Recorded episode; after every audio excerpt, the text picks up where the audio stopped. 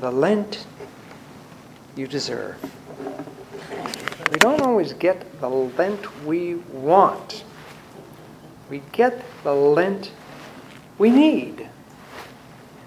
Well, that concludes the fifth Wednesday pre sanctified liturgy.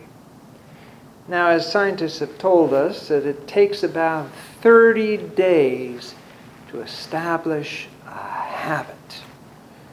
So, if you look at it roughly, by now you should be habitually having input from every side. If you're doing your morning readings, if you're following some blogs, if you're coming to the Akathist hymn, if you're following the liturgy on Sunday and Wednesday, there's a lot of good information.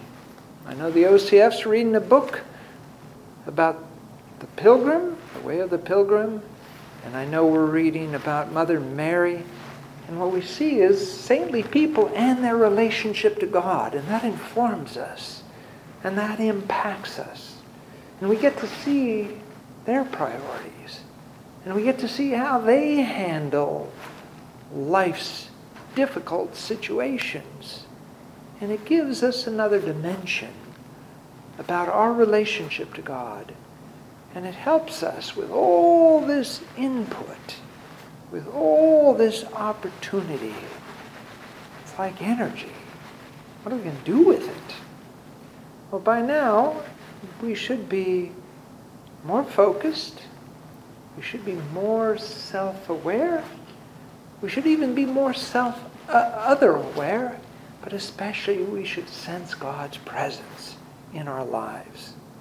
An awareness of His love, awareness of His light, and awareness of our relationship to that. And that's always a sliding scale. Some days are better than others. But having entered this way of living, one thing we should feel is more human.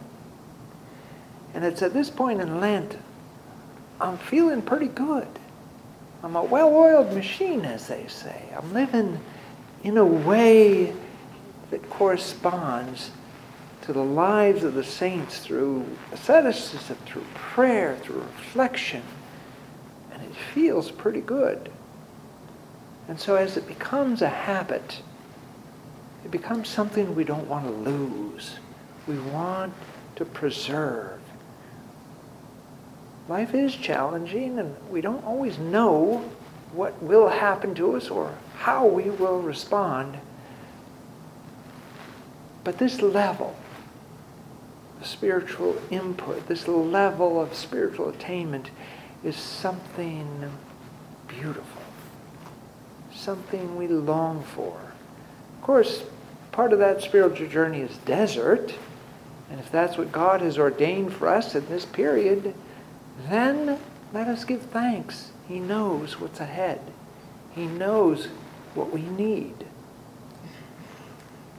But if we continue this focus as we finish our final week and we enter Holy Week, it will be a profound experience. It'll be something, it's like, it'll be like we haven't celebrated it before. So much will come at us, and that's the way each year should be, because we're not the same person we were last year. So may God continue to direct our path, inspire us, and fill us with his light and his love and awareness of what's going around on around us so that we can do and act according to his good will. In the name of the Father, and of the Son, and of the Holy Spirit.